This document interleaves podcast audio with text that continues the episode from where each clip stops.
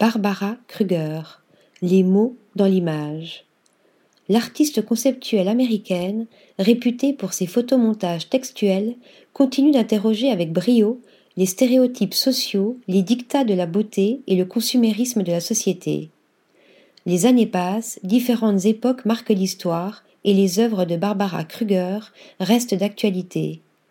Si la charge critique de cette artiste postmoderne féministe a influencé l'art de la fin du XXe siècle, son regard continue de sonner le tocsin, combinant passé et présent, pour un futur qui semble figé dans des poncifs patriarcaux.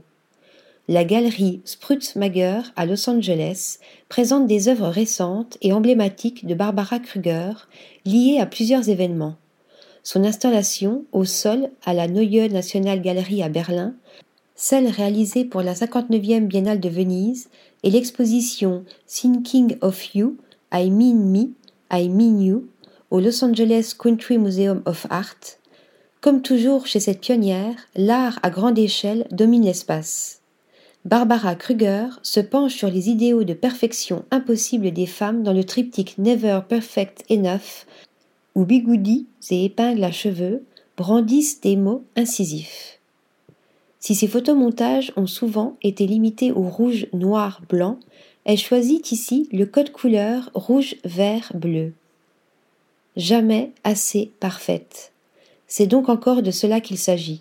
Des bigoudis aux injonctions, l'artiste de 77 ans scande la prégnance de cette quête esthétique éperdue tout en poussant sa réflexion. À travers ce modèle souriant, pris de profil et de dos sur grand format, elle fait référence au schéma de la phrénologie, théorie pseudo-scientifique du XIXe siècle, selon laquelle la forme du crâne humain est censée refléter le caractère et les capacités mentales. Barbara Kruger assène de nouveau cette volonté masculine de diviser, catégoriser et contrôler, tout en associant son analyse aux impératifs de beauté et ses régimes punitifs.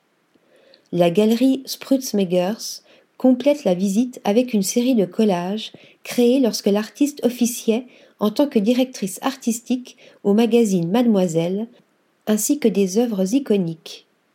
Ce large panel montre ainsi comment cette chef de file questionne sans relâche le regardeur sur les structures du pouvoir, la manipulation et la massification des pratiques culturelles contemporaines.